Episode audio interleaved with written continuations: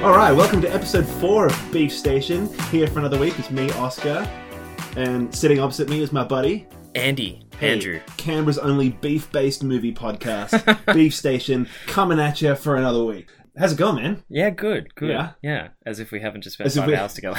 as, if we, as if we haven't just spent the last, oh man, yeah, three hours yeah. dicking around, yeah. setting this up. It's real hard to come up with shit to talk about when we've already been talking about shit for uh, shit that's interesting. We're basically tired of each other's company at this point in time. Yeah, no, fresh back from the theatre, the yeah. theatre. So this week the movie we... theatre. just, just to clear that up. So this week we watched uh, Ocean's eight, the new Ocean's eight film starring. Oh, so we're going numerically, not chronologically. Or... the, the new Ocean, the new Ocean's film starring. Oh man, this is not a good start. Just name like any Sandra Bullock female celebrity. Yeah, exactly. And they'll probably be in it. Sandra Bullock, Kate Blanchett, and in preparation for it, we watched the O G Ocean's eight, Ocean, Ocean's Eleven from yep. two thousand one. We watched the new Oceans and the old Oceans. Yeah. Fuck twelve and thirteen. Yeah. We watch Ocean's Eleven yeah, and Ocean's We're eight. Not considering those canon. Jesus. The only two. Oh man, we got to start this intro again. Yeah. No, no. no. It's permanent, etched in stone. So Moses the... walked down. He's like, "These fuckwits talking about eight and eleven." So we, anyway. we were. so we were talking during the week about that Song Exploder podcast. Oh yeah, which yeah. I thought was interesting, worth yep. bringing up. Um, Stop cross promoting, man. Only listen to Beef Station. We'll get him on one day, and then you can start listening to Song Exploder. But in the meantime, we'll have to catch you up to date for all of you out there who only listen to Beef Station. Secretly, we're actually this... sizzling how we went on Song Exploder and deconstruct an episode of the sizzling. podcast. Sizzling, nice branding, nice. boy. Oh yeah, that um, was Oscar high fiving himself. It's theater of the mind. It's I'm, I'd like to imagine myself as the next Orson Welles. um, so, but you'll be running away from your radio for a different reason. uh, so Song Exploder is this thing. Um, it's it's a podcast where they sort of get twenty minutes to half an hour, and they talk with some big musician, and they focus on one song, and they split it up into the stems and everything, and they explain the creative process behind coming up with the song. Yep. And I thought this was interesting enough to bring up at the start of our little pod yeah, yeah. here, because it's kind of about creativity. That's super interesting. And um, Jon Hopkins of ambient white noise fame. I don't really. He just makes I think it, creative I, fuzz. I think he belongs in the genre of intelligent dance music. Fuck you. But I Fuck genuinely you. I D M, but you can never fucking say that genre. So, so your listeners, it sounds like he was joking, but he gave you the most serious kind of face. No, I think it's called I D M. Uh, I, I hate it as much as you. It's um, intelligentsia dance music. So he was talking about creating this song, and his kind of creative process to sort of sit there at his keyboard and come up with all these little ideas and all these little sort of scraps of melodies and things and throw them all together. And then he'll sort of remix them and alter them and put all these effects on them and sort of almost destroy the little demo that he's created and morph it into something else. And he said that that destructive creative process was crucial to his kind of crucial like, to his yeah, thing. Yeah. To his creating um, yeah, it was really interesting the way he says he often, like what he starts off with basically is never the thing that ends up being mm. the finished product. And yeah, if you uh, if you end up checking out the the episode of Song Exploder that he he last did, it was really fucking interesting to hear what he starts off with being this like little melody that's just a couple of synth notes and yeah. it's, they're quite high, kind of in the treble zone, and then that becomes like what he does is he just drops it like eight octaves. And that becomes the kind of like rumbling bass line for the song because yeah. he just like fucked this thing up. It was really interesting. So, really interesting to hear. And so it rem- reminded me when we were talking about that a couple of days ago about the... um because he was talking about that destructive process. This, Luminous this, Beings destru- is the song name that he's yeah, talking okay, about, yeah, right? Yeah. Sorry. Um, that destructive part of his creative process. And it kind of reminded me of... I was watching some doco. It might have been that Dave Grohl Sound City documentary oh, yeah. about this like old music recording desk that was all done with tape. And he was saying like the cool part about recording with tape is the same thing because you have to sort of record onto the magnetic tape, and then if you want to cut stuff together, you have to physically slice the tape with a scalpel yeah. and paste it together. So and you can never listen to that it. same tape again yeah, in its original and, form. Yeah, and so if that's your take, is this physical thing that you then have to destroy and alter and sort of commit to. Mm. And um, he was saying that really captures captures the sort of creative energy of the track is by sort of forcing yourself to sort of record it down to that one thing and cut it away and. You're not you're not free to sort of Tool in Pro Tools or whatever for hours mm. and hours to sort of make this song perfect. You sort of get this nice little creative spark, and there it is. I think um, it's sort of it's it's a bit of the de- death of a perfectionist, isn't it? Like you yeah. can't you only have that one fucking thing, and once you do that, I mean, you can do it as many times as you want, but yeah. if you want to work with a piece, that's what you have to work with. You can't get it right again. That's rock know? and roll, man. Yeah. And I think that um yeah, I, I think it really it. It shows that, like, in movies and music and everything, it's important often to capture sort of a mood or capture a feeling more than it is to have this perfectly polished little gem. And I think that ties quite nicely in with both the films we're looking at today, the Ocean's Eleven films, mm. is these um, fun little gem, little feeling kind of movies that aren't necessarily perfect, but... I mean, Ocean's Eleven, for starters, is so much fun to watch. Yeah, I was... yeah. really yep. captures this magic. I think that's one of my favorite things about it is the, the wild ride it takes you on as you go along. Yeah, it was interesting because, like, I feel like um, heist films as a genre have sort of died off a little bit in yeah. the past ten years or so. So you it had... feels like there was a golden zone of um, of kind of heist movies, and, and now, yeah, I don't know, well, it just doesn't feel like we get many we, anymore. We this is the first re- one I remember in ages. We've got a, had a couple recently. There was that twenty-one Jesse Eisenberg Black and oh, that was Blackjack card recent, counting one. There was that, but that that, was that, like... then he was also in Now You See Me and Now You See Me Two, which were like high films with the magicians. Yep, that's true. twenty-one was a fucking long time ago. But, but we two thousand eight, had any... that was ten years ago, man. But yeah, but no, the, the magic was we haven't had any Jesse non Jesse Eisenberg themed heist movies in a while. Not I that, think... not that I remember. Certainly not. Yeah. Come on, Hollywood, give us a heist film without fucking Mark Zuck in it. Um... I think I think you're right. There was sort of in the, the early noughties there, we had all these, I mean, mm. all I can name is Ocean's eleven, twelve, and thirteen, all these heist movies that came out. And I think it was great. If Of course, you've all seen about it. If you haven't, go see it. It's so much fun. It's Ocean's George, eleven. Ocean's yeah, eleven. Yeah, yeah, yeah. George Clooney, Brad Pitt, and co team up to rob a casino. I feel like it's difficult to have not seen that film. Our mutual buddy Callum just saw it for the first time, like, last week. That's really interesting, because, like, I, I, I do wonder with these kind of films, because this was out in two thousand one, so mm. obviously a, f- a fucking long time ago now. I wonder what it would be like for someone to see this not in its era, but, like, much later, and see if it's kind of aged well. Because I've, I've seen the film, for the record, it's one of my favourite films. I've seen it loads of times. Oh, really? Okay. Loads of I times. I probably only watched it these two times, I think. Oh, there you go. Yeah. Um, no, I've seen it a whole bunch. And um, right. I think that going... But I haven't... Recently, I haven't seen it very much, and I feel like going back, it kind of... Did you think it...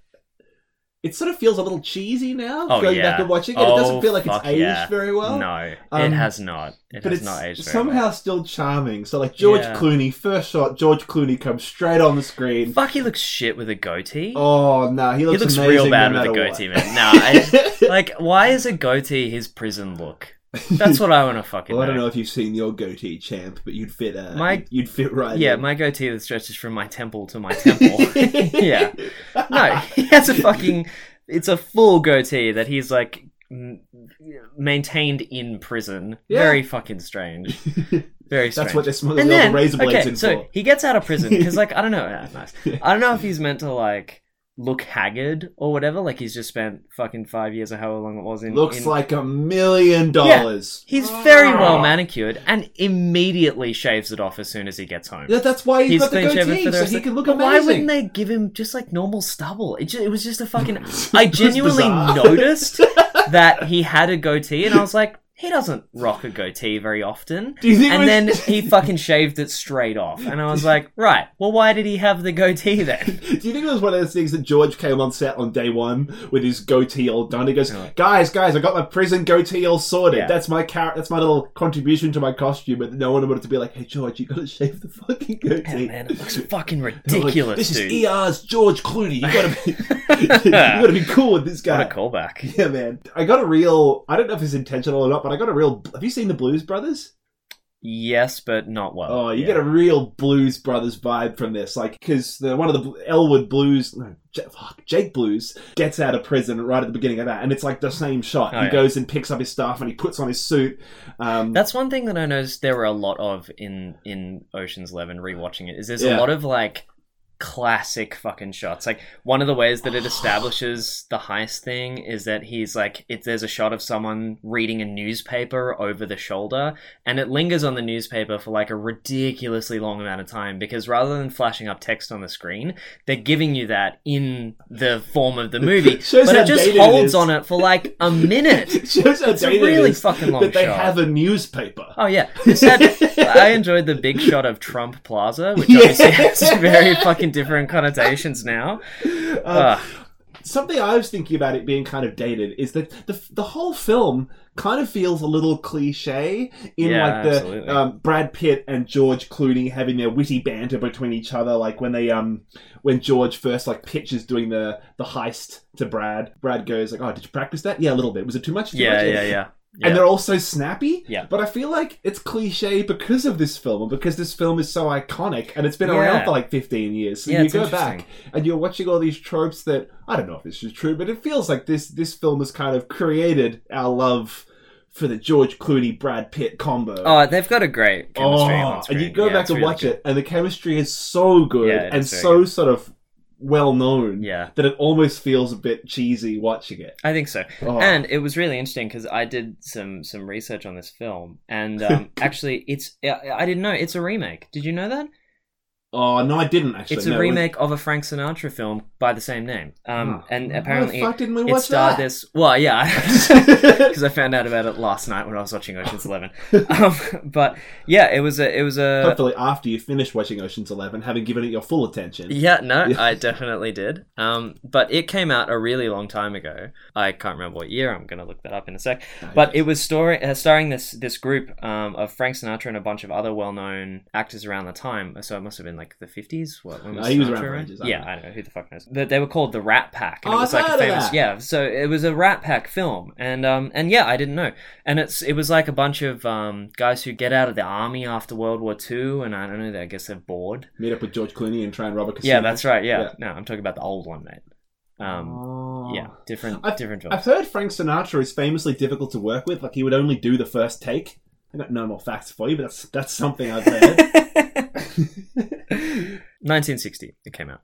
Oh yeah, no, I just thought it was interesting because, you know, like if you're if you're going to look at this film as a bit of a, a definer of cliches, mm. it itself is not original. Right, so well, I wonder how many of those cliches it lifted from other films, because really, I mean, so two thousand one I was seven, so really we were probably not particularly critical of the films that we were watching, you know, like I mean we... I definitely didn't watch this when I was seven. I don't know no I idea feel like I, I saw it. it on the school buses and shit. I guess my, my point is I wonder how much we were just sort of unaware of the cliches that existed. Yeah. Like if our parents were watching this film, would yeah. they have thought like, nah, this doesn't invent much, does it? You know? Or would they have, or, or did it really, and it was just the fact that it was named after another heist movie of the same name. But I wonder how much ground it actually shared. It's, it's with so that old film. That I imagine that there can't have been that many people that were... Well, yeah. Because that's like forty yeah, years old exactly. at that point. It can't share that much, there really. There wouldn't have been that many people that are like, oh, here's the Ocean's Eleven remake I've been waiting yeah. for. And even the characters are quite different. Like, apparently in the old one, yeah, they were all members of, like, the World War Two Airborne. And yeah. so, like... the character backing... I guess you don't actually get much character backing in the new one, yeah. in Ocean's Eleven. Well, I think that's one of the best things about it, t- talking more directly about the film now, is that it really just launches you straight into the action. There's not much setup mm. at all. And I think most of the, the tension in this film comes through the edit yeah. of Ocean's Eleven. Oh, definitely. Because um, yeah. you don't... I mean, I think... I don't know. The, the majority of... or at least a decent portion of the film is focused on executing on the, the heist, heist. Right? Yeah, exactly. Yeah. And I think that that was one of the flaws of Ocean's eight, which we can discuss a bit later. Yeah, definitely. Was that the pacing was terrible. A heist film is a problem inherently because you're going to watch someone and it's it's got to sort of almost be a puzzle that you watch unfold, but you yeah. can't have too much of it be a mystery as an audience, otherwise you're just like, what the fuck is going on? Well, also, you're think... going in there knowing that they probably gonna... pull it off. Yeah, exactly. We keep having this issue with movies of like a predetermined well, ending. I think this one's great because somehow they have it both ways, because the way it's filmed, it sort of makes you feel like you're one of the gang and you're sort of in on the heist and in on the secrets, and they're mm. showing you all this sort of cloak and dagger stuff of them planning it. But then at the same time, it's, we're watching it real time as the heist unfolds, so it cuts yeah, between... while they're planning and while so it's being yeah, executed. So it cuts between yeah. flashbacks of like, okay, we'll do this, and then it shows you them, you know, doing, doing it. And... it's great because it sort of somehow gets you behind the scenes to keep you just engaged enough to be in on the action. But then when something unexpected happens, it's like a twist. You're like, oh man, where well, did that come from? I think it's actually so you really get, clever. You get oh, all the surprise from the twists as well, which I think is clever because you can't.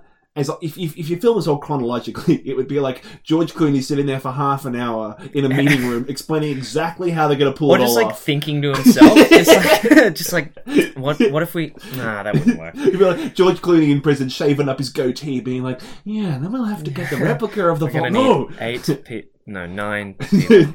no. ten yeah. And then we'll get Danny. Fuck, that's ten. Ah, yeah. The name's eleven. We need one more guy. We're gonna figure out something else for some dude to do. Well, that's the thing. I don't think there was much filler in this film in terms of the cast, because like you have like eleven guys. You're like, all right, who's doing all the heavy lifting here? Yeah, really. Yeah. I think they all did a pretty they good did, yeah, job. Yeah, they, they, no, they did really. Yeah, you've got Frank, who I think was the um. bloke with the big glasses. No, Frank was the the the, the black guy, yeah, the dealer. Saul, I think. Yeah, yeah, yeah. Um, and you had the Mormon twins, Casey Affleck, pre yeah pre scandal. Oh, I don't know. I'm actually yeah? not aware of that. Oh, that's... okay. He's a dodgy it's, bloke. He's not a great guy. Um, the Mormon twins. That's weird. I just wrote down that he was Ben Affleck's brother. It's like, oh, yeah, that's, that's interesting. That's the scandal, that's... man. It's fucked. um, okay, keen to find out off mic. Ne- nepotism scandal of the century. Uh, Livingston was the electronics bloke. Yeah, okay, so, fucking Don Cheadle, right? Cheadle. Whatever. Uncredited in this film. Also, are there no black British dudes? The most insane accent how in did they, any film. How did they think? I, do, I just don't know how halfway through his casting or... He's literally like, Bl- blimey, partner, we're going to be in some yeah, serious barney. Exactly. It's like... that was better. I just don't think that Cockney rhyming slang actually exists, and it's not going to convince me otherwise to have a fucking American dude... Yeah. Oh my fuck. That might be the worst thing about the entire film. And so, so you've got, um, I mean, I'm going to list all of them because I went to the trouble of writing them down, but oh, I think... My... Sorry, just one more thing about um, Don Cheadle Absolutely talking right. about... I, he, I was reading an interview and he was saying how, like, in the breaks, just talking back to what you were saying about this is a real feel movie and, like, yeah. a, an interesting, like, fun kind of vibe. Mm. He was saying that, like, during the breaks and filming, they would all, like... fuck off and ride around on motorbikes that Clooney bought them all and shit. And it so actually cool. does kind of feel like one of those films where maybe they just had fun. They're all buddies. At the same time. Yeah. yeah, exactly. It's like a good version of... I heard um, Adam Sandler does that with his movies. Yeah, like they're right. all filmed in some amazing location. Like yeah. they'll be like Grown Ups so two in fucking holiday. Barbados. yeah. Because it's just Adam Sandler and his buddies and little to no script on holidays yeah. somewhere. And they all just hang out. Like, yeah, you, yeah. you got what you need, you got all the shots, cool, we're going home. Yeah, great, we're going to fuck up to a bar, yeah. yeah. You got Yen, the Chinese acrobat guy. Saul is the old guy that Yen, is kind of the... Chinese man named after the Japanese currency. Very strange decision. um, they've got Saul, the old guy who's kind of like the con man actor. You got Matt Damon, who looked so young. Yeah, he does. He does um, look like a but kid. But somehow almost the, also the same. Yeah, he hasn't changed much. Although yeah. if you see him in Interstellar, he does look a little... older, a little weathered, yeah. yeah. Um, George Clooney, Brad Pitt, and then Ruben, who's the old casino oh, guy yeah, who yeah, financed the right, whole yeah, thing. Yeah. And my point the, is, you got the mega Jew. You've got a cast of eleven in a film that's like two hours long, so mm. it's pretty. It's it's kind of tight, yeah. and they all pull their weight, and they're all essential. And you're like, oh man, it's nothing more satisfying than watching two hours of organization pay off. Is what I'm saying. I, don't know, I think like I think um well it's interesting because it's interesting you say watching organization pay off, but it's funny. I really think that mixing that planning and execution step mm. is actually genius because it means that you don't have to watch yeah. two hours of organization. Exactly, like, and it's really exciting. It is, you, yeah. you know maybe they're going to succeed, but you have no idea how. Yeah. I thought something that was really cool about this was, you know how in a lot of eighties sort of horror films... Or not eighties, sorry. Oh, that's the opposite of what I meant. In like new horror movies, like that, um, the Joss Whedon House in the Woods Cabin movie that came woods, out, yeah. Cabin in the Woods. Yeah, yeah. yeah. Um, it it was so that was like set in the modern day, and so there had to be this scene where they're sort of you know in the car driving out to the middle of nowhere, and they're like, "Oh, is anyone else getting reception? My phone's not working at all." Yeah, or whatever. Um, so, so two thousand, and, and it all feels a bit naff. Like, oh, does that?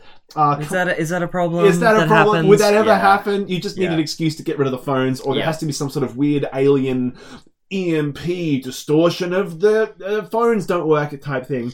So this is two thousand one, and there was a lot yep. of problems in this film throughout the heist where the whole thing would have been solved if someone just had a smartphone. When is it going to be glamorous yeah, to they... set a movie in the early noughties, you know? Because that would solve so many problems. Like, if you could just have horror movies set in, like, two thousand one yep. without there having that... Because I don't really know how you would do that other than, like, you wouldn't know until someone, like, flips out their Motorola and someone's like, can you Google that? And they're like, what do you mean? Yeah, like, of course I can't. This is a phone. It makes yeah. phone calls. Yeah. Yep. Yeah. Other uh, other memorable events that happened during two thousand one? Stanley Kubrick's A Space Odyssey was released. I thought we were going to have our second consecutive nine eleven joke uh, in the podcast. Human genome was sequenced. um, That'll be how they said it. They'll be like, man, do you want to go one Do you want to go look at the Twin Towers for a while? Do you want to go look at the Twin Towers? uh, no. oh. Something, something an interesting tangent that I found while I was doing my research on uh, the year two thousand one um, is that a an art piece called... Research on the year two thousand one? Yeah, I wanted to know what other shit happened in that year. An art movement called As Slow As Possible was started, which is a piece to be played on organ uh, that's slated to finish sometime oh! in twenty-six hundred. And it's being played on some organ in Germany somewhere, right? Yeah, yeah, yeah. yeah, yeah, yeah. No, I've heard of this. Yeah, so get this right. Okay, fine. I buy the premise. Mm-hmm. But the piece started with a seventeen-month rest. No, it didn't. It started seventeen months later.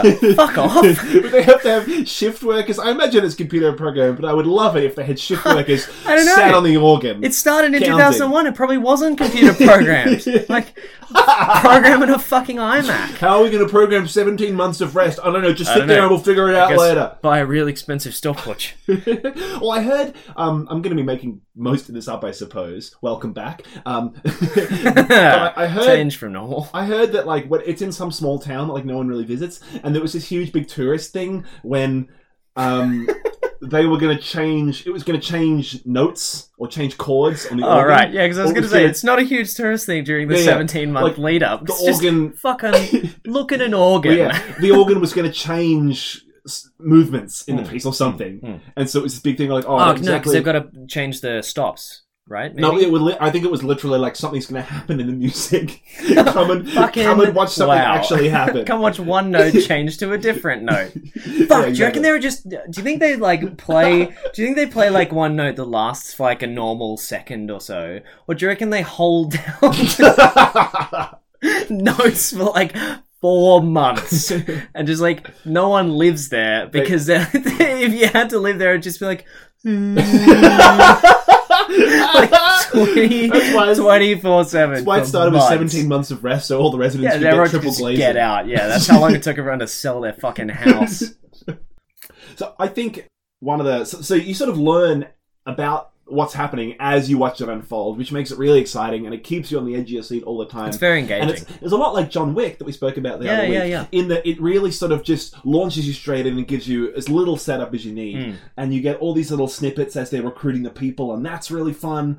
I felt it also had that really interesting tone that John Wick had of, like, this underlying criminal world that you don't really know much about, yeah. and I think that's done in also a similar way, because, like, the way that characters are introduced in John Wick is basically by name. Yeah. And then you you can see the recognition in people's eyes when they hear a name and they're yeah. like, oh, fuck, I know who that is. It's a similar sort of thing in Ocean's Eleven where they don't really spend much time talking about who the characters actually, or like establishing who the characters are. Yeah, they, they just say, just like, oh, I know a guy Saul, that does this. this guy. Yeah, yeah, exactly. And then Saul is obviously mm. the guy that you go to about that. Yeah, yeah, I felt it was very similar. Yeah. No, that was really cool. And also um, it just kind of works.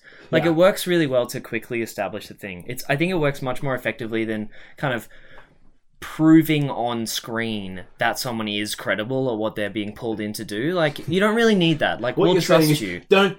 Yeah. Tell, don't show. Yeah, exactly. Sort of like, yeah. Don't, don't yeah. show us them going, just tell me who's the guy to go to. I don't want to know. Yeah, it's interesting because oh, it, it does sound contrary. The other week, but... Our- The other week, our, our, our revelation was... Well, that, it's just show, don't tell. It was, it's all about...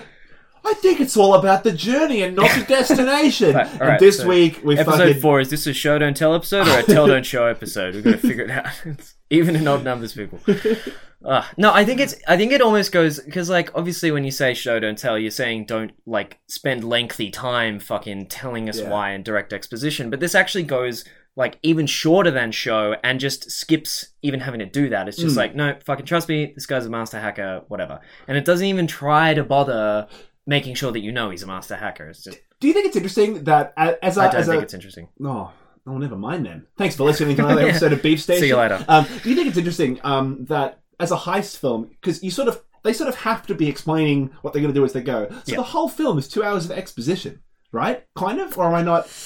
I think I, I love think it's, it. I, I think love it's half it. exposition, but half keeping you. Because one thing that I think these films have to ride a really thin line on is like whether or not they, how much they they unreliably narrate the film to you, yeah. right? Because there's literally a scene where Saul, they're at the Greyhound track, and Saul says to Brad Pitt, like, "Oh, so tell me, what's the what's the scam?" Yeah, he asks and to expose the... Brad Pitt like explains it, and then it like cuts the dialogue, and you see him like his lips moving, and you're like, ooh, yeah, what's he? Yeah. what's he saying? Yeah, exactly. And there's like, also shit like um, lips. Oh. and this ha- Saul's lips, man. So yeah, I think it, it is interesting, and I think that the, that Ocean's eight does this same thing, but like a little bit more poorly actually.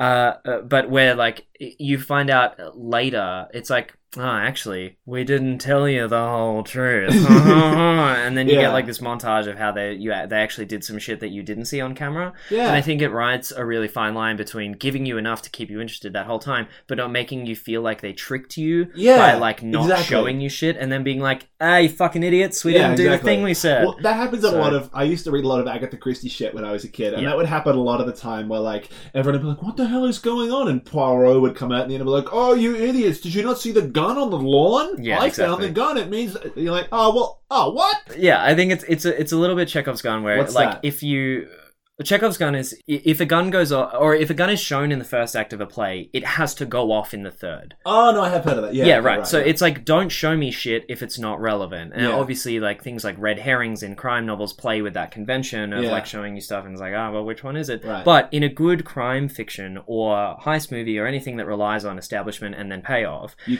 you can go the, back and watch it. Yeah, and right, you okay. should feel like, oh, I could have thought of that yeah. because if the resulting feeling is oh, there's no fucking way I ever would have figured that out. Yeah. It's, it hasn't done it very well. Yeah. Right? Or if it's... It, yeah, I think the intention of these films is to try and be like, ah, oh, but look, you know, we showed it to you. Yeah, you exactly. could have figured it out. That's yeah. how this guy figured it out. And yeah, I just think sometimes it's... In, in really poor examples of this, it's just that they're pulling shit out of their asses mm. two and a half hours into the film. Yeah. So, yeah, whatever. Um, Four and a half hours into the film. eighteen hours into this film. We've already gone home and they're still explaining the ending. Yeah, well, you have to spend a lot more time explaining Ocean's eight to me than that. Steven Soderbergh, how did you get my home number? I get it. He won't stop calling me. I said Solaris wasn't that good, but he just won't fuck off. So, okay, actually, on that note, Steven Solaris has just a really interesting director's history. The fuck is history. Steven Solaris? Steven Soderbergh, fuck, sorry. Oh my god. Steven Solaris. Call me by my name. um, Soderbergh... Is it that guy? No, I don't know. I actually don't understand the reference on my mouth just made. It's genuinely like, I talked no, and didn't get it. I don't know. Um, That's another movie. We're talking about movies. You get it?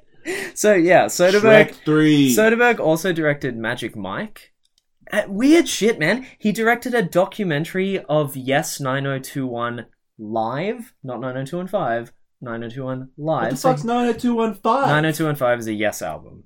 So he directed a documentary following Yes round on the tour. Of oh, the album. Band, right? I the thought band. You were like. Yes, nine oh two, like, you heard me. Do you reckon that happened a lot during their career? I think that like, might be half the point of them naming themselves. What's the name I should write on the contract? Yes. It's like oh. It's like there's that band Garbage. I remember when we were, we were in high school, yeah, we were like, right. oh, wouldn't it be funny to call that band, oh, I don't know, some shit? So when they ask what oh. you're listening to, you're like, oh, I don't know, some shit? Yeah. What yeah. do you listen to? Yes. Yeah, so he's just... Uh, he also obviously directed the, the other Oceans movies with the exception of eight, so they changed director for this one. Mm-hmm. Um, for no reason, I think. Uh, certainly not. No, no, I, th- I think Steven Soderbergh read the script. Yeah, fucking maybe. uh, yeah. Um, yeah, but it was just, I don't know, it was a weird, it didn't feel like he, he, he wasn't like fucking Danny Boyle. Like, he didn't have much experience directing this type of film. Yeah. You know? So it was interesting that, um, I guess maybe the credit should go to the editor then. Cause like, well, you're right. I, was, I think so much of this film That's what comes I was saying. From, yeah. Like it's, it's not, it's not a good film without the edit because it's, it's cause it, cause it flashes forward. It's and not back. A good film.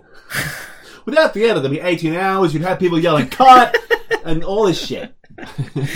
Just cameras rolling for a hundred days. Half an hour of Brad Pitt standing by the catering table eating his chili con carne.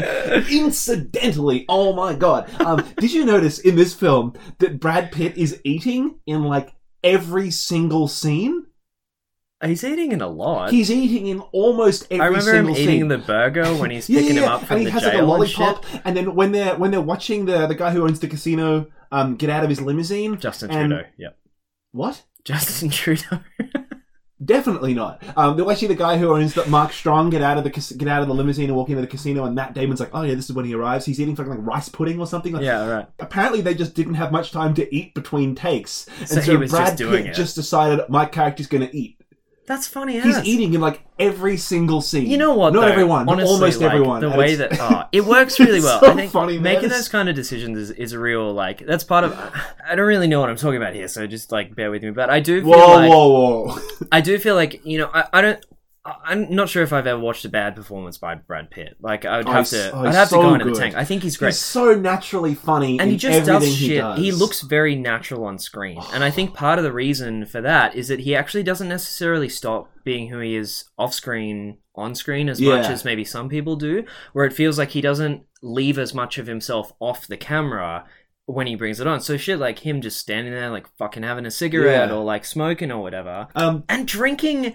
Like, I don't know if you noticed or not, a ridiculous amount of whiskey. He's got like a tumbler, like a tumbler that's just ball. Mostly full of whiskey, and then it refills when he finishes it. In the like, this film should actually have just been Brad Pitt fucking blacked out for most of it. Fucking obese by the end. Yeah, just like, and throwing up in a toilet for like the entirety of the heist. Brad Pitt develops just, an eating disorder. Yeah, it's like, oh, guys, it's got to be Ocean's ten. Brad's uh, Brad's really outdone himself. Ocean's eleven and a half. He's gone up a few pants sizes.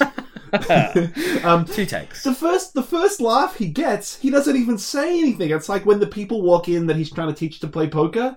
Oh, yeah, and he says, like, one thing. He just, like, looks at him, and he's like... yeah, he says one word. It was a name, I yeah, think, yeah. in that segment. Yeah, it was very good. A lot of, like, really good non-verbal, yeah. non-verbal acting, yeah. Very good. Brad Pitt's a good actor, I guess, is... Um, I think one thing that was really interesting... Watch this fucking segue. One thing that was really interesting about this film uh, is yeah. that at the end, I actually thought that it did something quite um, innovative, which is that it's playing...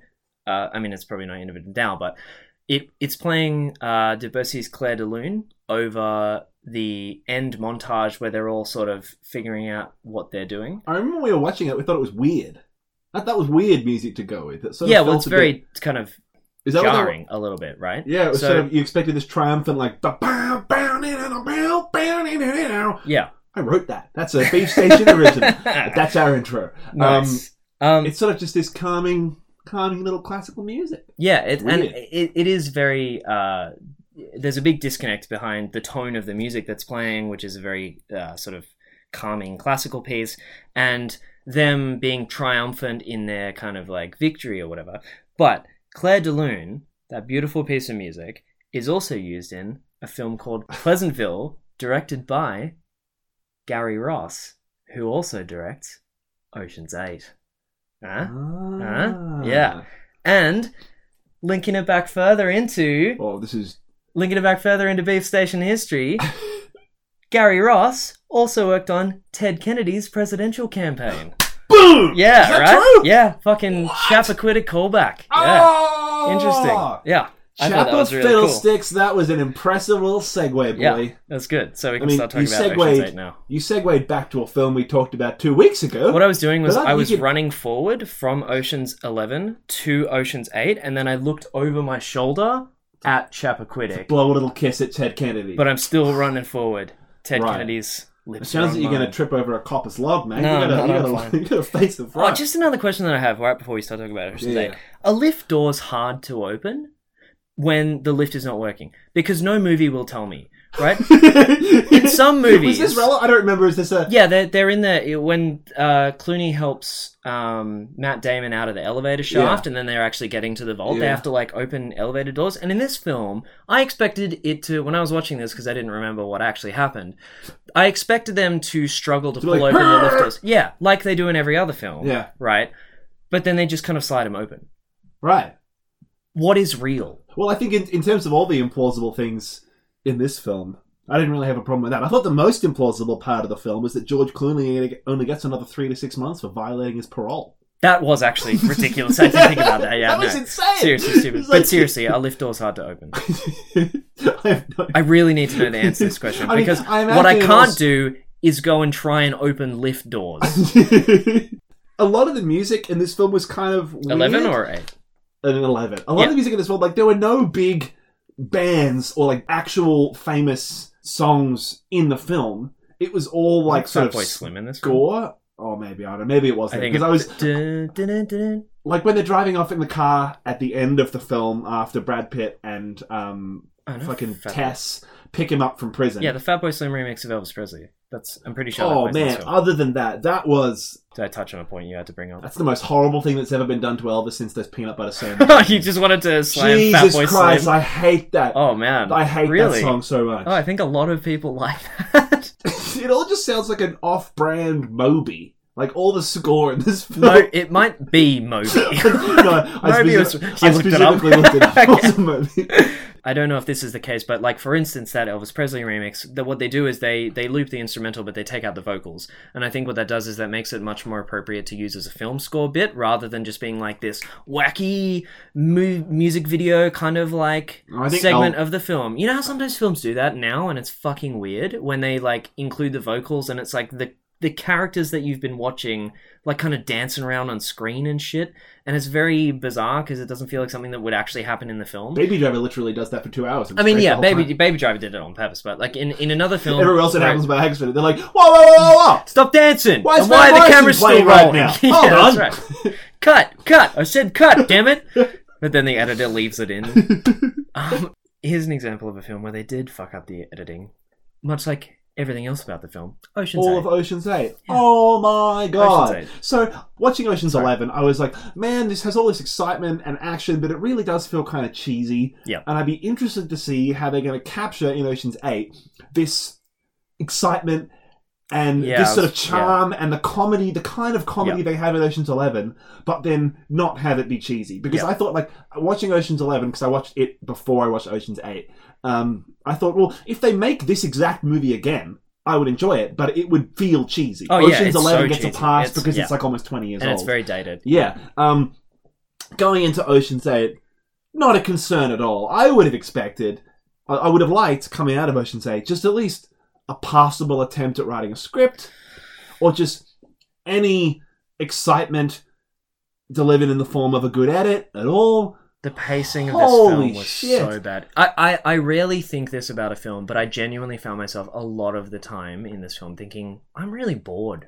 So Ocean's eight, the so it's Sandra Bullock, Kate Blanchett, and a whole host of other... Fucking um, Rihanna, yeah. and a lot of other famous a actresses. A lot of big names. I mean, I think Sandra Bullock's and, good Anne in it. And Anne Hathaway. Yeah, Sandra yep. Bullock and Anne Hathaway are good in it. Helena Bonham Carter's all right in it. A, a lot of great... But, yeah, I thought she was real shit. Yeah?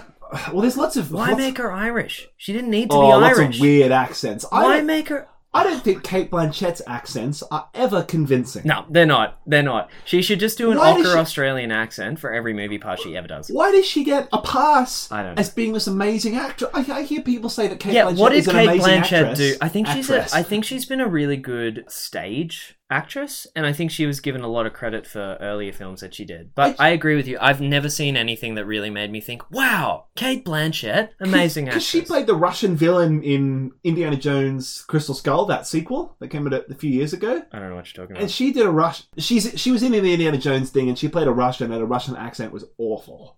Yeah, that um, whole movie was a train wreck. But yes, I do remember her distinctly being fucking terrible. And so, and so in this, she's like... doing I an American accent and here's then the thing, if you've written the character and they're fucking Russian, cast a Russian actor. Yeah. What is wrong with the casting in fucking Hollywood? Like, if you, yeah. I, I know it's just to sell the ticket yeah, yeah. because they need. But, I mean, in the, in name, the specific but... case of like a Russian actor, this is a bad example because the movie came out ages ago. Mila Kunis speaks Russian, I think, and she yeah, Ukrainian, like, yeah, yeah. As, um, or different thing. oh, no, no, no, no. I believe she is Ukrainian, but I think she speaks Russian. I don't know, whatever. No, she definitely speaks Russian. Anyway, but in, in this thing, like, I'm sure they would have found.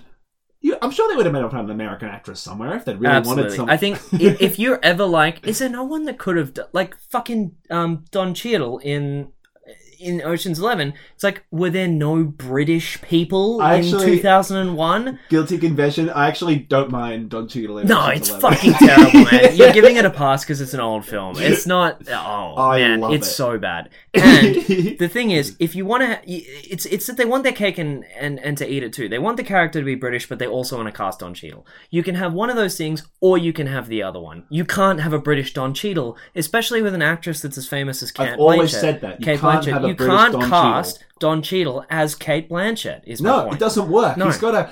So much foundation. Yeah, it's that's not right. The movie's budget doesn't and even support it. They have it. completely different coloured hair. Yeah. No. Terrible decision. And you can see the outline of his dick through his blood. So no, yeah. I, th- I just think pick one. You can either have the character be a certain nationality or you can cast mm. a certain actor. Yeah. And if you want the first one, you have to hire an actor who is that fucking nationality. And it just seems to make no sense to get Kate Blanchett to be doing an accent. Like, why can't she just be Australian? And if you're thinking of an example of someone that has acted a decent accent that they don't have right now, fuck you. Fuck you. We know there are examples, yeah. but in general, it's terrible and it's a fucking well, bad thing to do. Actually, th- there are so many British actors. No, I, don't, I agree. There are so many great British actors that do American accent. They do it great. Yeah. If they do it fine, that's fine. Uh, yeah, I don't so, mind an accent if it's great, but if you notice that it's fucked, then they can just change it. In Greece, for example, fucking Olivia Newton-John just does a normal Australian accent. Yeah. But they feel the need to throw in like this, oh, this is Sandy. She just came over from Australia. It's like, what? They Why did you have to, like... Yeah. Is anyone watching the film be like, whoa, whoa, whoa, where does Australian come yeah. from? This is America. Why is there an Australian in America? That's what, never happened. Who let her in? So, yeah, um, no, I don't mind it as long as the accent's all right, but it was just weird. And yeah, so, like, yeah, I, yeah, exactly. I don't know what I'm Carter. But, like, Why you, is she Irish? I, I feel like it's it's worse to draw a line saying, like, as long as it's fine, it's fine, because, like, most of the time it's not fine. There's just no, a, some like subset of examples that it's okay. Be, they're actors. They pretend to be people they're not. Yeah. If they do the pretending well, it's fine. It's just weird when they don't, and no one like gave them like you know ten minutes to be like, hey Kate, can you maybe just work on Americans don't fucking talk like fucking that lessons or can something? You watch any American, just sit down with Sandra and listen to her talk. I think, and just do what she I think genuinely oh a God. better I think a better solution to this problem genuinely is to just cast Kate Blanchett anyway and then write the character so she's Australian. It's a bizarre thing and I don't know why it keeps happening in films. It's, it's really absolutely weird. Fucking strange. Speaking of horrendously written characters, Rihanna's character, fucking atrocious. She, was, she is the she least convincing like... Rastafarian actress in the fucking I, no, world. I think she is actually Dominican or something. She's actually right. from like some sort of Caribbean island. Okay, yeah, um, I'll, I'll caveat but... this by saying if she is actually acting something that's kind of closer to a ethnic background she's, idea yeah, that she has, I don't she's think it's her accent, normal. Though. It's just. Yeah, she is. She, or the way that she's talking is like she's got that like fucking stilted like yeah man like it's not. that, was, that could have been Queensland. Could have been a terrible Jamaican accent. You're listening accent. to Racism Station with Andrew. And no, Oscar. She's seriously doing a weird voice, and maybe uh, maybe it was just me impersonating it, but I, something about. I, I think it definitely was you impersonating. Just then it was actually. I didn't just play a sound clip of the film. Yeah, but... man, was did did Rihanna just walk into the room right now? No, it wasn't. It wasn't Mon. She wasn't doing the fucking. Probably Jamaican thing. I don't but, want a linguistic analysis, man. I just disagree that she was doing it. No, I think she was. I genuinely think yeah, that she, she was, was like, and I think she, it was really terrible. She was literally wearing uh, red, green, and gold in every single scene, and she was and like... lighting she, the most like, ridiculous roaches. Like, light, fucking light, ridiculous. Lighting up, and Sandra Bullock's like, oh, she's smoking. Yeah. Like, yeah. And also, in the same way that the first film should just have been Brad Pitt blacked out for ages, this should have just been, like, when they need to hack the security cameras, it's just Rihanna, like, greened out on the couch. Like, she's just fucking out of action because she smoked, like, twelve, twelve blunts that she just can't handle being alive right now. And also... Yeah, she was bad. When they were looking for a hacker, and Sandra Bullock was like, why are they all Russian? I was like... What's wrong with having a Russian hacker? Yeah, that was weird. That was, that was it's really just weird. A little bit like Russophobia. I don't know. It was, it was, it was strange. Um, And, like, yeah. most Russians are hackers? That was fucking weird. It's a, I wasn't sure yeah, that was, like, a real, was, like, a nod to the troll farms. All hackers or are Russians. All Russians are hackers. Yeah, yeah exactly. All, like, right, eh? Uh, are they? I get, maybe they teach it at school. I don't know. All Germans speak English, maybe. So the film opens. Sandra Bullock's breaking out of prison. And I thought, like, oh, cool, it'll be the scene. You know, emulating setting the first a tone. One, yeah, yeah, yeah. And they killed Danny Ocean out of nowhere. Was that was that in any of the other films? I don't, no, I don't, I genuinely I, don't. I reckon that they wanted George Clooney to do a cameo, and he was like, get fucked. He, he doesn't ha- didn't have That's to die. Like, yeah. Was it just that they couldn't think of any way to have him not be in the movie and have it not be weird? You don't. Like, was, the, okay, the reason that happened, right, was because they needed it to be Ocean's branded, so they had to make her his sister. Because if they if they just wanted, because it wasn't relevant in any other way, right? Really, just, they could have just been a heist film with eight people, but they needed it to have the Ocean's name, so they had to figure out a way also, that this could be an ocean without actually having to have George Clooney or any of the fucking original people in the film. Or, or just like Sandra Bullock gets a phone call and it's George Clooney. He's like, hey, I want to rob the Met Gala. I can't really be fucked. I'm pretty hungover, so I'm just going to... Yeah. I'm, I'm gonna leaving it up to you. You're my middle manager of this heist. Yeah, exactly. I'll find another, I don't know, fucking seven people. And yeah, yeah, so seven, eight I don't have people. The budget for eleven anymore. Seven will have to do. So something that's shared across these two movies is that they are both fucking horrendous. Whoa! With their use of technology, right?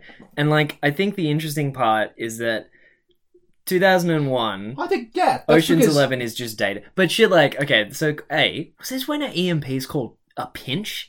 That never, that was never a thing. I don't know. That was never a thing. And also, if you look at the E M P that they use in Ocean's Eleven, it's like this swirling vat of, like, horizontal vat of yellow liquid yeah. that's, like, constantly got a vortex in it. Like, I don't want liquid anywhere near the E M P that I'm using. What do you mean? Like, I don't think an E M P, I don't know what an E M P looks like. I don't know about you, but I don't think they have...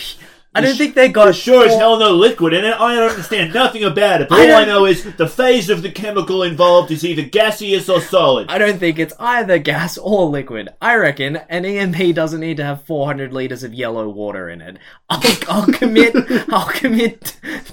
I'll commit that to Don the Cheadle wasn't on screen very much. He was really just... They locked him in the sewer and he had to whiz in the, in the pinch. In his drink for twelve years, mate. Uh. You're listening to Whizzin' in the Pinch with Oscar and Andrew.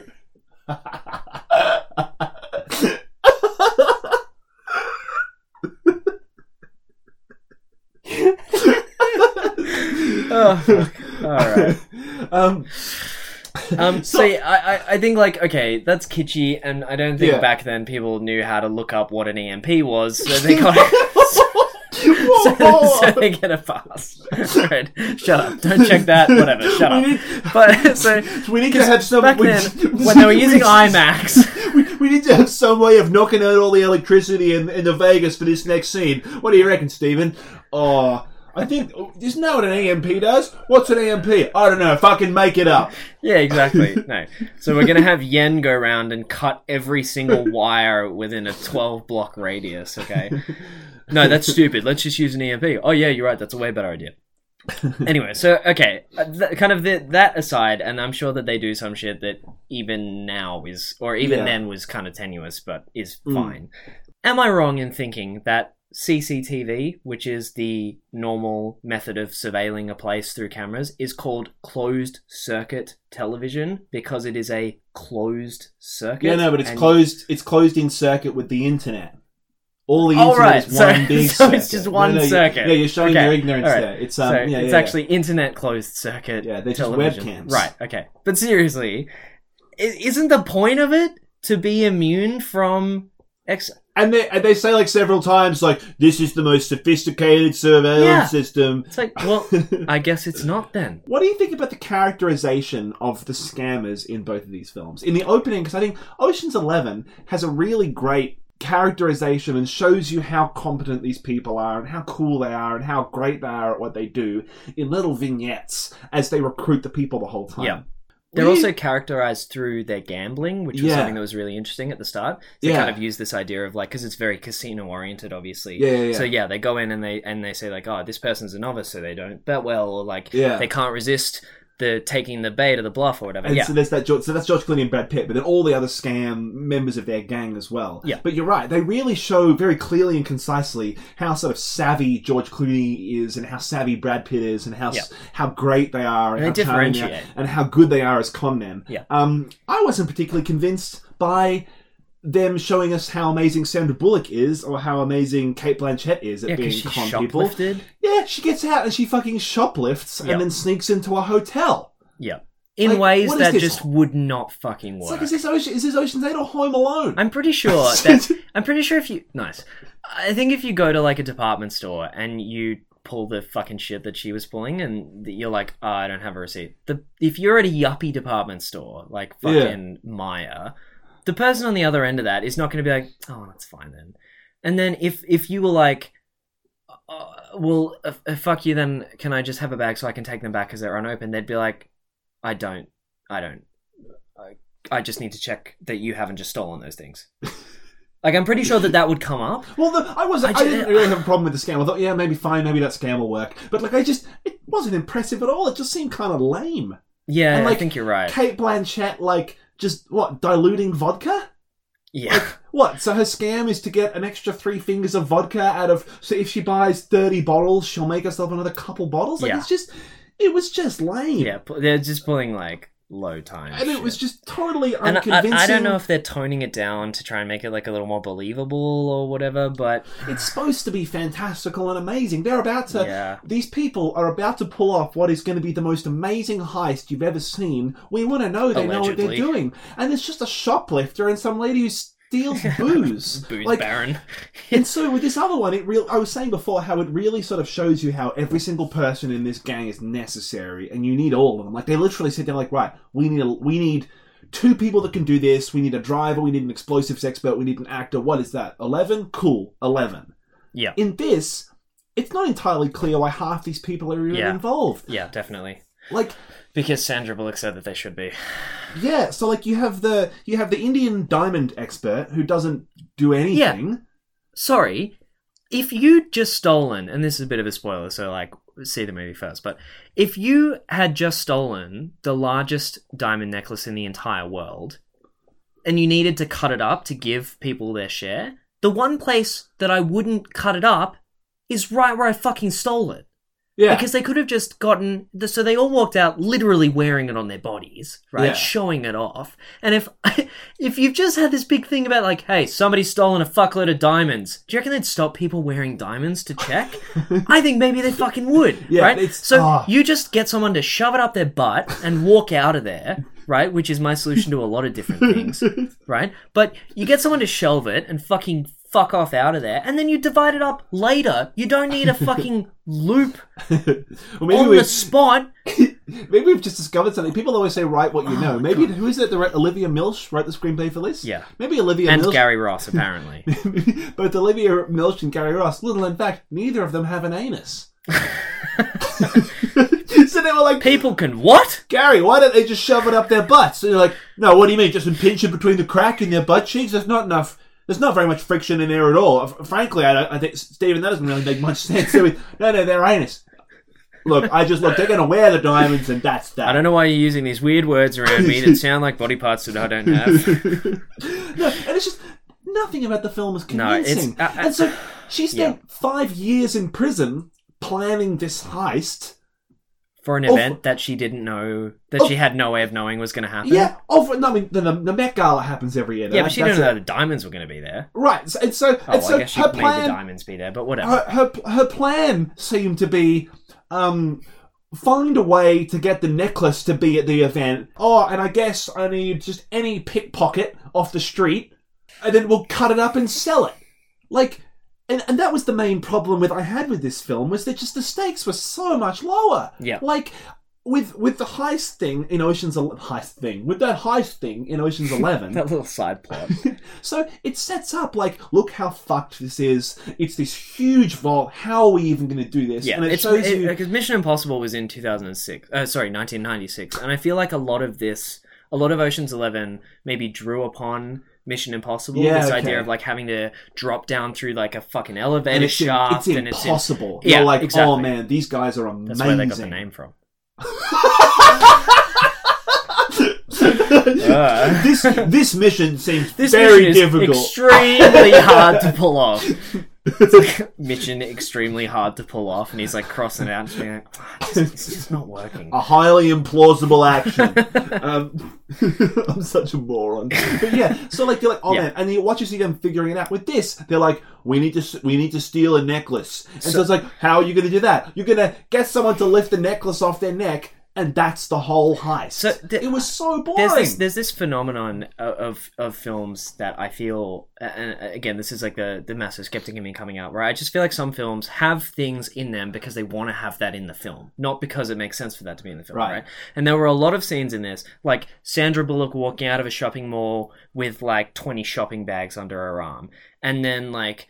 these little bits of having like a girls' night and a party and, and that sort of shit. Yeah. There were a lot of things in this film that I feel like didn't ddidn't need to be in the storyline, but they thought of them as a cool idea and they didn't want to like go over them. Like and the so they were just in there. Like the street smart um, pickpocket lady showing the Indian diamond expert how to use Tinder. Look at us know what Tinder is. Yeah. Right? Was, yeah. It I, was a lot of weird shit. Literally six seconds and it was boring. I wrote that down. yeah. It, it, so there's a lot in this film that is just, that didn't like, need to is, be there. Why, why did you it? actually have that in the film? And yeah, it makes exactly. no sense. And I think a, a lot of this, a lot of the reason why this is a worse film than Ocean's Eleven, in my opinion, is because n- the plot doesn't drive itself. It doesn't, it's not self-contained, it doesn't make sense, it's not internally consistent. And they just have shit happen. By chance, almost. Either by chance or by some fucking tenuous connection that they expect you to buy completely. Mm. Like, um, when they need to convince them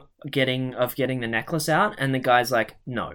And you think, right, they've finally hit an actual roadblock. She's had five that... years, and the guy's like, no, it's worth one hundred fifty dollars yeah, million. You know dollars. I can't insure that. Exactly. No. That's the only thing in the entire film, I think, that I genuinely believe. It's believable. Where I'm like, that yeah. would happen. Yeah. The guy would be like, what, are you like, insane? No. no, of course we're not letting you do a fucking one hundred million, one hundred fifty million dollars yeah. necklace. Yeah, and Sorry, then so you were saying, so she speaks no. French to him, and she says, fucking, le- it could go viral.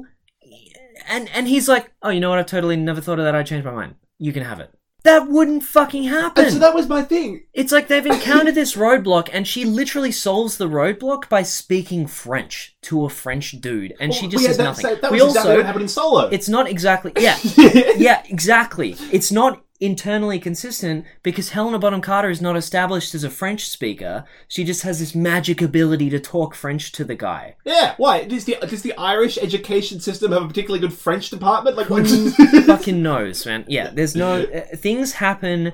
There's there's Mary Sue characters, like Rihanna's sister's character, is just an expert in magnets... when they need someone... a magnet expert! Well, they what couldn't the get, fuck? They couldn't get the the insane clown posse, so Awkwafina would have to do it. Awkwafina is actually the Asian pickpocket. Uh, um, fuck. Different. Yeah, that, and that was that man. was also like, it's a special magnet. What do you mean a special magnet? Yeah, sorry.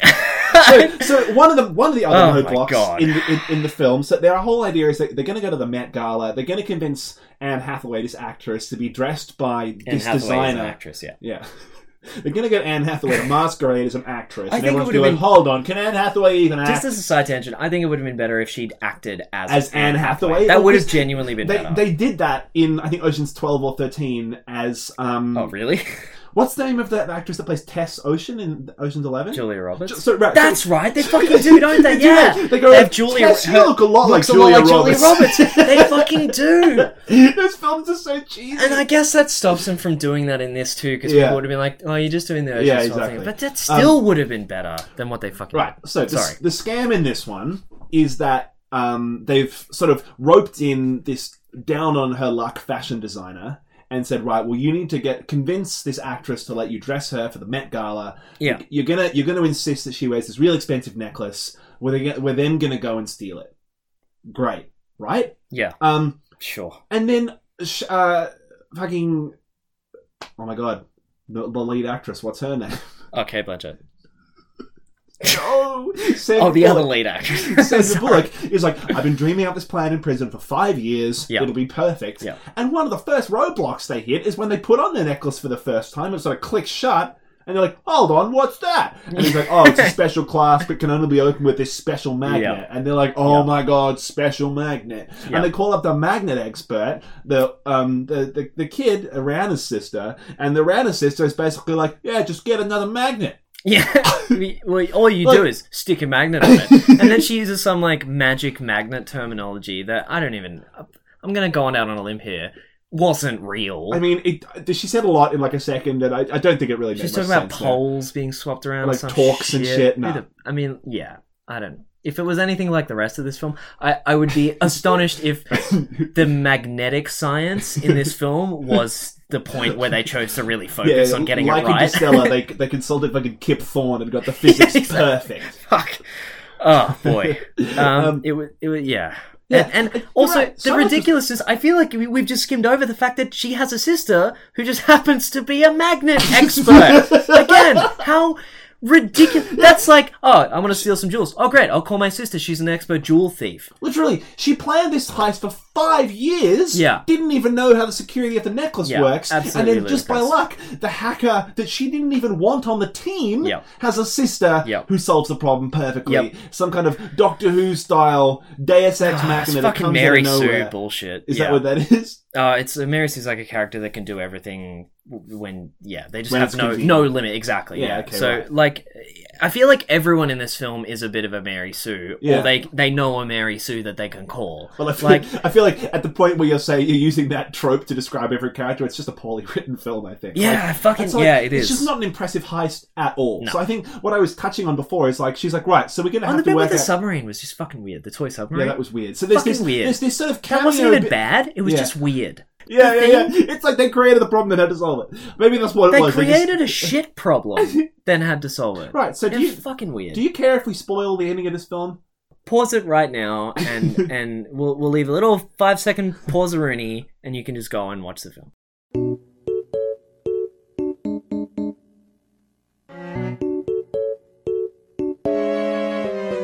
Right, welcome right, back. Right. We were hey, right, right? I hope you didn't enjoy it. What the fuck it. was up with that? Yeah, so yeah. fucking strange. It's nineteen dollars you never fucking get back. Fucking bizarre. Yeah, exactly. So at the at the end there, her plan is to take the necklace off Anne Hathaway's neck after they've poisoned her, and Anne Hathaway's like she's crouched, spewing, spewing in front of the, spewing in the toilet, and they just like lift the necklace off her neck, and they've already said multiple times how pounds. heavy it is, and so you spend twenty minutes being like, well, no, because she would. She would just so be like, hey, hell? what the fuck are you doing? I would think if you were wearing a hundred and fifty million dollar item, mm. that you would a probably yeah. intervene in the person yeah. taking it off your neck and not not notice right. it coming off, but and then so, you would be like, hey. What the fuck is yeah. my... Oh. And so it's all about how this film is poorly edited and poorly put together, because then we spend fifteen minutes going like, so they're looking for the necklace and the whole place is on lockdown, and you're like, well, the whole time you're like, no, Again, this is dumb. Not how it would Anne work. Hathaway would have yeah. noticed, and then towards the end of the film, Anne like, Hathaway... person behind me, yeah. Anne Hathaway busts in and is like, I knew the whole time, surprise, I was in on it. Your plan was so dumb that now you got to cut me in. And you're like, well, yeah, it was dumb. I think after they had gotten the, the necklace off, right... Um, they successfully walked out of the thing. That could have been it, right? Yeah. The film should have ended there. They could have had their cool fountain scene. They bought their money. They go their separate ways. They bought their money. They bought the shit they wanted, and yeah. that could have been it. But then there's another, like, twenty-five minutes yeah. where James Corden comes out of nowhere yeah, and, and it she starts has to finish ins- fucking over the other guy. An insurance fraud scheme or something? Yeah. And so it goes full Phantom Menace, and they start oh, talking yeah. about insurance. Yeah, I forgot this bit happened. And about... Oh, it's so strange. Okay, the entire the, point of that... Sorry, you finish. Yeah, yeah, yeah, yeah. And so what we... what we so we want to talk about the ending. Yeah, right. And then, out of nowhere, they're like, hold on, but this necklace is only worth... You just told us that you sold it and you only got oh, eighty million. Oh, I fucking forgot this and happened. We, we get six... We said one hundred six... So where's the other money coming from? And yeah. she goes... Like, no so, one did the maths up until that point? Yeah. And so they're like, oh...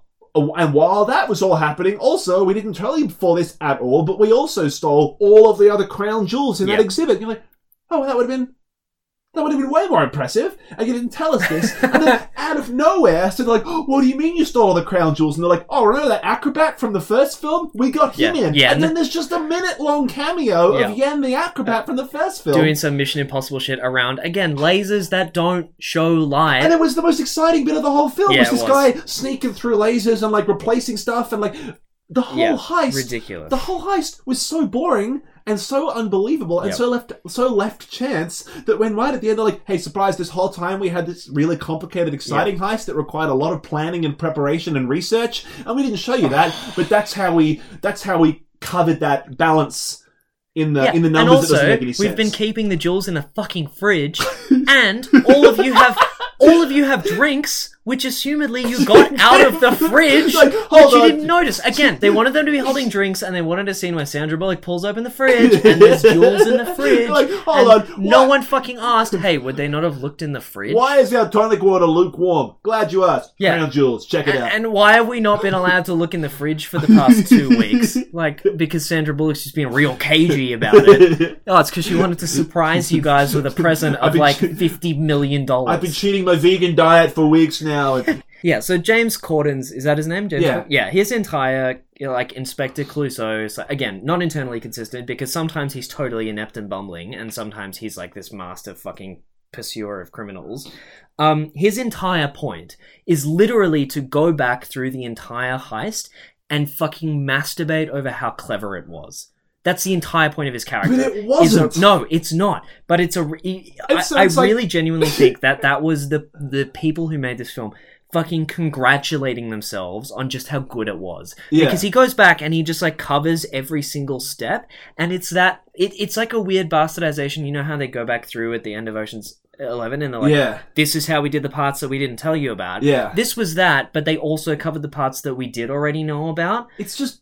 boring. It didn't. Yeah, it's terribly boring. But it's about insurance fraud. Like, yeah. you could have just not had that. Yeah, it makes absolutely it, no it sense. It was really, it was unnecessary, and I genuinely think it was just to go through and wow the audience at how clever the story was to come up with, and, and how good the the heist bit was. Yeah, so so stupid. So so yeah, I mean, so the James Corden guy, I thought he was actually all right. I thought he was an all right character, and it would have been nice to have him on earlier in the film. Maybe? Yeah, you have, like, that could have been used a lot better. He wasn't... It wasn't a bad character. Um, also, I'm cautious because I realize that some of the best... I don't I, I don't think... Again, I don't. I feel totally underqualified to talk about the issue of this being a female film versus Ocean's Eleven, which is obviously a very masculine film.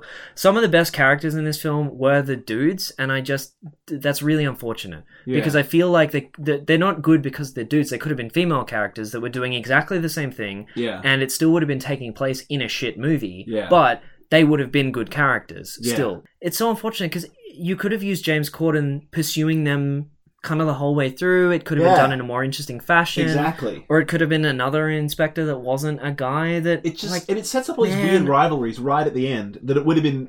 It just didn't make any they're sense. They're not rivalries if they haven't existed beforehand, you know what I mean? Yeah, like, they're not... Yeah. It's, it's just a little bit ham-fisted, and you're right about the characterizations, I think. Like, it just felt weird that, like, fucking our, our introduction to... Um, this badass criminal in the form of Sandra Bullock was like, she goes and shoplifts perfume, and I was like... yeah wow that's yeah. really impressive. Yeah, exactly. Um, it's like you can tell because it, it's a similar deal of like these people that like live their life off other people by like stealing the things that they need, but it's not the way that they do it. It's not cool or impressive. It wasn't likable. It just felt lame. I would rather that she stole shit that she needed to live, yeah. but she steals luxury, and I think that just sort of is not endearing at all. Yeah, no, I you know, agree. If she stole food because she didn't yeah. have any money when she got out of jail, yeah. that would have been neat. Or, right? Yeah. But, like, she stole, like, six fucking perfumes. Yeah, that exactly. Just, she, it's, it just you made her seem it. like a complete dickhead. You know yeah, what I mean? Yeah, no, I like, agree. It's not... She wasn't likable. And, or clothes. I mean, she did steal clothes, yeah. but we didn't see her stealing clothes. And there's lots of us seeing her and Kate Blanchett just hanging out.